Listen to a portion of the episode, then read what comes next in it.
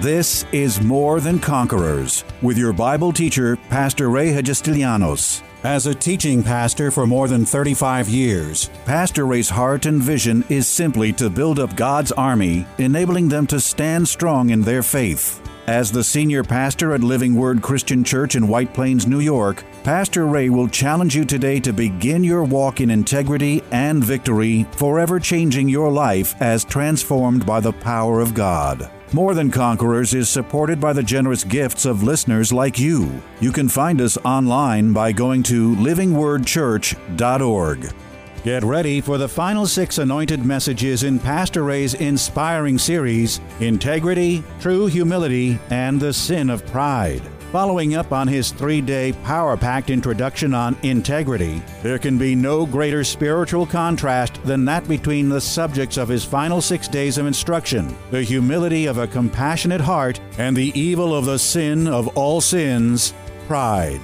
While pride always seems to satisfy self, true humility always demands a spirit of true love, always at a personal cost, always esteeming others higher than yourself. Humility and love will always seek first to please God, while pride will always seek to please man. What an inspiring example of true humbleness of the heart you'll hear in Pastor's narrative of Jesus coming to earth as man, the greatest example of true love and humility known to mankind. Now, here's Pastor with more life changing messages you can't afford to miss. Let's go over to Philippians chapter 2, and we'll start in verse uh, 1. Therefore, if, if, if there is any consolation in Christ, if any comfort of love, if any fellowship of the Spirit, if any affection and mercy, fulfill my joy by being like minded, having the same love, being of one accord and of one mind. Let nothing be done through selfish ambition or conceit. See, selfish ambition is something that we have to fight. We humans tend towards being selfish. We tend toward protecting ourselves. There's nothing wrong with ambition. As a matter of fact, we need more ambition in the body of Christ. We need people that will be a little bit more ambitious about spreading the gospel, about speaking the word, about getting out into the, into the community and spreading the gospel and winning souls for the lost. We need some more ambition in the body of Christ. Uh, unfortunately, there are a lot of Christians that have this idea of, you know, que sera, sera, what will be, will be. But God has really invited us to take charge of our lives with His power and with His direction. We need more ambition uh, to strive for the things that God would have us to, to have in our life and to, to get to those places that God wants us to get to. But it can't be selfish. Everything that happens in our life cannot be self motivated. Uh, for self or, or self focused is probably a better word. We as Christians, we're called by Jesus to be selfless. We're called to consider other people just as much as we consider ourselves. He says, Let nothing be done through selfish ambition. In the body of Christ, there's a lot of selfish ambition. I wonder sometimes, you know, are, are some, some people building uh, a ministry for themselves or are they building the kingdom of God? That's not to down anybody, but it's a question that, that I, I go over sometimes. Are we really building the kingdom of God or are we building our own little kingdom? How about us individually? Are we really seeking the kingdom or are we just seeking, hold on to your seats, kingdom benefits? Because if all we're seeking are the benefits that the kingdom promises us, then we're missing the point of Christianity. The point is that we are not to be self focused people. We're not to be. See, I, I, I know I've been poking at this, and, and I do it with great uh, care and gentleness and humility. But a lot of what I'm hearing in the body of Christ today is all focused around self. And yet we are called to be selfless. We are called to be people who purpose to do things not for selfish ambition, but with others in mind. I'm all for prosperity. I believe in it, been preaching it for 25 years that I've been in ministry. I, I, I, believe in it, preach it, live it. But if all we're seeking is prosperity for ourselves, then we have missed the point. The point is that God wants to prosper us so that we can be in the position to help others, to reach out to others. But, but I think that we've done more to create selfishness in the body of Christ, self focused people, and prideful people than we have selfless people. Unfortunately, the selfless kind of preaching doesn't work in most ministries. And what I mean by it doesn't work, it doesn't bring money in. Everybody wants to hear about how they're going to be a success and how they're going to prosper, and I'm all for it. And I think it's wonderful.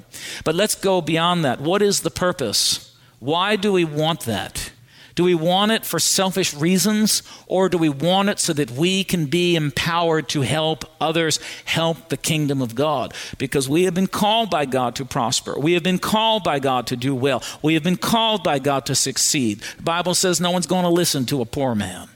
But we've been called to that for the very high purpose of being able and being prepared and being empowered to reach and to touch the world for Jesus and build the kingdom of God. Now, some have gotten onto the other side of this and, you know, have just kiboshed prosperity preaching and kiboshed faith preaching. Well, the reason why they've kiboshed it is because they've got a misunderstanding about it. The Bible says it is He gives you power to get wealth so that you can establish the covenant. But we've got to be sure and be certain in our hearts that what we're doing is not self motivated because self motivation is nothing other than pride hidden. Pride hidden. Because all pride cares about is self. All pride wants to do is build up self. All pride wants to do is be accepted, recognized, appreciated, and heard. And yet, the Bible is calling us to do nothing through selfish ambition or conceit. But he goes on to say, but in lowliness of mind, and again, I have to go back over this. I know I hammered it last week, but I need to hammer it again. Because this all begins in the way you think, the way you think about yourself. And uh, that's why, that's why, you know, I guess it was Dr. Hicks that said that, you know, keep small in your own eyes. Don't, don't think, you know, don't think big, big about yourself. Keep small in your own eyes, no matter how big or how successful or how prosperous you become. Keep small in your own self. Keep your thinking about yourself in the proper perspective. The Bible says that we should not think more highly of ourselves as we ought. There is something there we have to learn. We are to think well of ourselves, but not more highly than we ought to, because that falls over to the side of pride. Pride is the sin of the devil. Pride puts all attention on self. One of the greatest things the devil is trying to do is get people over into the pride side. Why? Because that was his sin. That's what got him thrown out of heaven. Is everybody with me? That's why I say that pride is the sin of all sins. Every other sin really comes from pride. A desire to gratify self, a desire to care for oneself more than anyone else, a focus that's uh, just purely on self and no one else. And yet the Bible calls us that tells us that nothing should be done through selfish ambition or conceit, but in the lowliness of mind. That's why I got to keep your mind in the right place. Let each esteem others better than himself. And all that means is that I'm not going to go around and tell everybody, you're better than me, you're better than me, you know, I'm nothing, you're better than me. That's, that's silly. But what I do is I appreciate and esteem others for what they are. So it says, in lowliness of mind, let us each esteem others better than himself. Verse 4 Let each of you look out not only for his own interests, but also for the interests of others. And then he goes to verse 5. Let this mind be in you, which was also in Christ Jesus. Verse 5 says, Let this mind be in you, which was also in Christ Jesus. So again, he goes back to the mind issue. We've got to be sure that our minds are in the right place. Because whatever is in the mind, I've said this, we studied about the heart, but let me go over this again. Whatever you keep in the mind, whatever thoughts are in the mind that keep coming up in the mind, eventually are going to find their way to the heart. Pride is a heart issue, it's not a mind issue. Did you hear what I said? Pride is a heart issue. But it got to the heart by way of the mind because I thought some things about myself. I let some thoughts from, that the enemy brought my way. We've got to live in a constant reminder of where we've come from a constant reminder that everything we are, everything we have, every bit of anointing in our life that we give God the glory for, we say we've got to keep the glory with God and not with us. You do a good job, and people come up to you and pat you on the back and shake your hand and tell you you're wonderful. Hold on to it for about 30 seconds. I'll give you 30 seconds, then look up towards heaven and lift it up and give it back to God and say, All the glory belongs to you, Lord Jesus. Let this mind be in, in you, which was also in Christ Jesus. So Jesus had the right thinking about himself. who being in the form of God did not consider it robbery with God to, uh, to be equal with God, but made himself of no reputation. In other words, he didn't think that equality with God was something to hold on to or to, to grasp. But he divested himself of his glory. He came down from heaven, left his glory to come into the earth, never left his deity, left his glory to come into this low place, earth. And I said this last week, but I'm going to say it again. Some of us have got to come down and take on the form of a bondservant. And Jesus did this. He left the high place of glory to come into the earth to take the low place, to take on the form of a bondservant for the ultimate purpose of blessing you and me. So he didn't think that holding on to his position or his place was something that he needed to do. He realized and recognized that he had to let go of his position to come to a low place in order to accomplish a greater good. And that greater good would be the salvation that you and I enjoy today and all the blessings of the covenant that you and I enjoy today. So some some of us or some of us we've got to think we've got it, there's nothing wrong sometimes with stepping down or stepping back, coming down from the high place. So in fact, there's some Christians, man, you better step down because if you don't, God's going to knock you down. and if He doesn't, I will. we've got to come down. Nothing should be uh, nothing we should you know we should be willing to do whatever we've got to do in the body of christ to get the work done we should be willing to do whatever, roll up our sleeves and get to work for the kingdom and not think that anything is above us or beneath us. Come on, somebody give me an amen. So Jesus came down from the high place to a lower place, divested himself of all his glory, held on to his divinity, but took on the form of a man and a bondservant and it says in, in verse 7, it goes on to say, but made himself of no reputation. He actually had to work hard at not making a reputation for himself. Everywhere he went, he did miracles, and everybody wanted to, you know, make a big deal about it, but Jesus disappeared, just, you know, walked through the crowd everywhere he went. He made no reputation of himself. Look at the way he came. Here is the King of Kings, the Lord of Lords, God Himself the creator of the universe, and yet he was born in a manger. He was born in the open air. Talk about, you know, I look at that manger. This is not Christmas time. We're not giving a Christmas sermon, but I look at that manger. What does that manger mean to me? It, it, it's just humility. Even though he could have snapped his fingers, if there was no room in the inn, he could have created an inn just with a poof, just like that. He could have created a palace for himself with one just flash of his, his fingers. But he didn't do that. He came down from the high place to a lower place, humbled himself, divested himself of the glory, came away from it for a while to take on the form of a bondservant to accomplish a greater good, and that greater good was our salvation. That's powerful. Think about it. This is the true act of humility. True humility is not afraid to step down. True humility is not afraid to give up something to accomplish a greater good in somebody else's life. True humility is not afraid to lift others, even if it means that you've got to go down a little bit. If you're in the kingdom, if, if you're one of God's kids, then you're going to have to come to realize and understand that God's principle is diametrically opposed to that of the world. We're called to lift others, and as we lift others and build others up, God will in turn build and bless and lift you.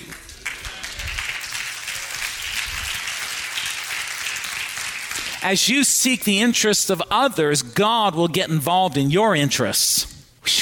As you spend time blessing others, God will then begin to spend time blessing you. I don't know about you, but I don't need humans involved in my in the blessing plan of my life. I need God involved in the blessing plan of my life. And the way you do it is the opposite the way the world does it. We're, we're called to a kingdom principle. And the kingdom principle is that we humble ourselves and God will then exalt you. Come on, give the Lord a shout.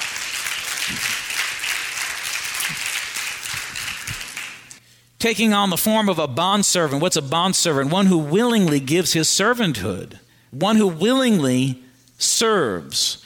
And uh, that's how we're to do it. You know, it, it, it, you've got to just do it willingly. You serve in the kingdom, you serve in the church. You just do it, not because you're looking for recognition. You're not looking for appreciation. You're not looking to be seen or to be noticed. That would be the wrong motive.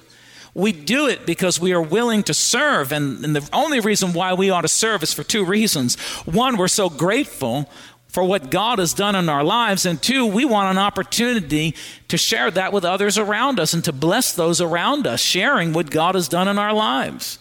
Number one, we're just so grateful that we in some way want to bless God back. That would be the, that would be the form, that would be the proper form that a Christian takes in service in the kingdom. Gospel workers don't want to be recognized.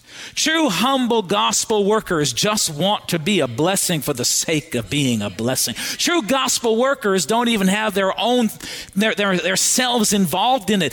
True gospel workers are working because they want others to be blessed. They want others to receive the same touch of God that they received in their lives. Come on. Humble people don't want to be recognized. Humble people just just happily go take the back seat somewhere and just do. As a matter of fact, humble people do, and most of the time you don't even know who did it. Verse 8, and being found in the appearance as a man, he humbled himself. See, humility is something that we need to do. Don't wait to be humbled, humble yourself. Is everybody with me? He humbled himself and became obedient, excuse me, became obedient to the point of death on the cross. Therefore, God has highly exalted him. It's a pretty interesting thing that Jesus was given the name and the exaltation, not in heaven. When the Bible says, therefore, Jesus now is highly exalted, he couldn't be high, any higher exalted in heaven because he was already. He was God and, and always was God and always will be God. But this exaltation that took place was an exaltation in this earth because he took the form of a servant and walked the life of obedience. And he laid it down as a prototype, as a paradigm for you and for me to follow after. And the truth of the matter is that when we humble ourselves, when we walk the path of humility, when we seek others' interests, just like we seek our own, or even sometimes better than our own, when we seek to be a blessing, when we seek to do and serve in the kingdom with the proper servant's heart to just be a blessing, God says, then when you follow the pattern of Jesus, you will have the same kind of blessing that fell on to Jesus' life. Therefore, God highly exalted him. He didn't need exaltation in heaven, he needed it on the earth. That's why he was given the name. He already had the name in heaven, but he needed to get the name in the earth because while he was in this earth, he walked this earth, all God and all man at the same time. But his life of humility and demonstration of humility, keeping his mind right and keeping his attitude right, and, and just uh, divesting himself and seeking no reputation, divesting himself of the glory, stepping down from a high place to come to a low place so that someone else could be blessed earned him the name that is above every name. Now, at the sound of the name of Jesus, not only everything in the heavens, but everything on the earth and everything beneath the earth must bow. And I'm going to tell you why. Because the principle of humility is God's principle, the principle of pride is the devil's principle, and the only way he could get the enemy to bow and everything to bow in hell was through the principle of humility. Hallelujah. Come on. The way the way you will set the devil running, the way you will deal with the enemy in your own life, the way you will stop, uh, you will stop fights and arguments and and all these kinds of things that happen in relationships is when you begin to operate and flow in the principles of humility, because that will just stop the devil right in his tracks. He doesn't know how to deal with that because there is no humility in him. Pride is what kicked him out of the glories and the splendors of heaven because he wanted to be just like God. Can you give me a better amen than that? So we said we left off at this principle last week, and we said that if pride is the sin of all sins, then humility is the virtue of all virtues. So someone would say, Well, I thought that love was the greatest. But we understand that love and humi- humility are synonymous. You cannot separate love from humility or humility from love. When you are walking in love, in true uh, gos- uh, divine love, godly love, you are walking in humility because you cannot separate them. Though I speak with the tongue of men and of angels but have not love, I have become a sounding brass or a clanging cymbal. And though I have the gift of prophecy and understand all mysteries and all knowledge, and though I have all faith so that I could remove mountains but have not love, I am nothing. And though I bestow all my goods to feed the poor, and though I give my body to be burned, but have not love, it profits me nothing. Now he goes on. He says we ought to have love, but now he goes on to talk about what love is. Now look at the definition of love, and I've got it in a couple of different versions because I want you to see that love is synonymous with humility. That's my point. Love and humility are exactly the same thing. So if you want to be a person of love, if you want to walk in love, then you're going to have to walk in humility because you cannot s- separate love from humility or humility from love. And he says here, love suffers long and is kind. Love does not envy. Envy is of the enemy. Do not ever become envious of other people. That's just pride. Most of the time, we're envious because somebody's got something that we want or we've prayed for and they got. That's happened to me. But envy comes in and just robs you of all your trust and all your faith and all your relationship with God. Envy comes in to rob you of that joy and that peacefulness of knowing that God is your provider and whatever it is that you need, God's going to get it to you if you just keep yourself out of pride and humbly continue to do God's will. So it says that love does not envy, love does not parade itself. In other words, love doesn't walk around wanting to be recognized. I, I, think I touched on that, but there's so much of this in the body of Christ. People just wanting to be recognized. Let's just do it, any, and do it secretly. Uh, like Jesus said, whatever you do in secret, your prayers in secret are going to be rewarded openly. Your giving in secret will be rewarded openly. God will reward you in ways that man could never do it. You don't have to be recognized. No one needs to know. So love does not envy, that's, that's pride. Love does not parade itself, that's pride. Love is not puffed up, that's pride. And I know a lot of puffed up Christians. I have to say that we're, you know, a lot of this is really um, directed towards Christians, not just non believers. Are, are, you getting something out of this? Come on, give me, give me an minute. Love, love, see, humility is not is the opposite of, of, of, of this. Humble people are not puffed up. I, I, think I said this at the first service. I've been in some ministries and some churches where the pastor won't even go out in the lobby and shake hands. I'm trying to protect, protect the anointing. I come in the side door. Some of you, anybody come from a church like that? Good, be honest. Come from a church like pastor comes in the side door, walks in, hallelujah, gives his sermon, and then quickly runs out the back door, gets in the car, and takes off, trying to protect the anointing. Honey, let me tell you something, sweetheart brother, friend of mine, sister. A man taught me, a missionary who's a great missionary in all over the world, Terry Mize. He, I was sitting next to him one day and somebody was talking about that stuff. He turned to me and he says, Huh? He said, Let me tell you something. I learned on the mission field that what are they talking about? The anointing is they have to protect the anointing. He says, I need the anointing to protect me. The anointing protects my life. I don't use that as an excuse to shield myself from the sheep. Shepherds are supposed to mingle with sheep. I was in Israel. I watched shepherds and sheep walk in the fields. They walked together. The shepherd was right in the midst of the sheep. He smelled like sheep. If you're a shepherd, you have to smell like sheep. You can't smell like sheep if you don't hang out with sheep. But unfortunately, some of this some of this pride issue is emanated from the pulpit. I have to say it. Oh dear God, this this is not going to. If any of my friends hear hear this message, they're going to come, come down on me. Some of it is, has just has begun in the pulpit. We're not puffed up, man. We're supposed to be living a low life here. You know, living living on the low side, not flying high above everybody. We're supposed to be we're supposed to be mingling with one another, encouraging one another, building one another, helping one another. That's that's see the, I believe that stuff is a stench in the nostrils of God. Tune in tomorrow afternoon at 2 for More Than Conquerors with Pastor Ray. If today's message was a blessing to you, ask for your free CD of the broadcast for a gift of any amount to help support this radio ministry. Just mail your request with your check to More Than Conquerors or MTC, P.O. Box 8187, White Plains, New York 10602. Be sure to include the date of the message you're requesting. If ordering a complete Bible study series, a minimum love offering of $20 is appreciated. Identify the series and include the word series in your order. Before we go, here's a final word from Pastor Ray. Hello, this is Pastor Ray. I wanted to take a moment from today's broadcast to tell you about a brand new book I've written that's just become available for purchase entitled Discouragement, Doubt, and Compromise. I wrote this book because of after more than 37 years of pastoring, I see too many Christians, both newly saved and those mature in their walk with God, fall victim to a device of the enemy that he has been using against God's people ever since the beginning of time. It's simply a threefold plan of discouragement, doubt, and compromise. I know this material material will be a tremendous blessing to you in encouraging and stimulating your faith and helping you to truly be more than a conqueror. Why not go to my website right now and order your copy, PastorRayNY.com. Why not order a copy for a friend as well? That's PastorRayNY.com.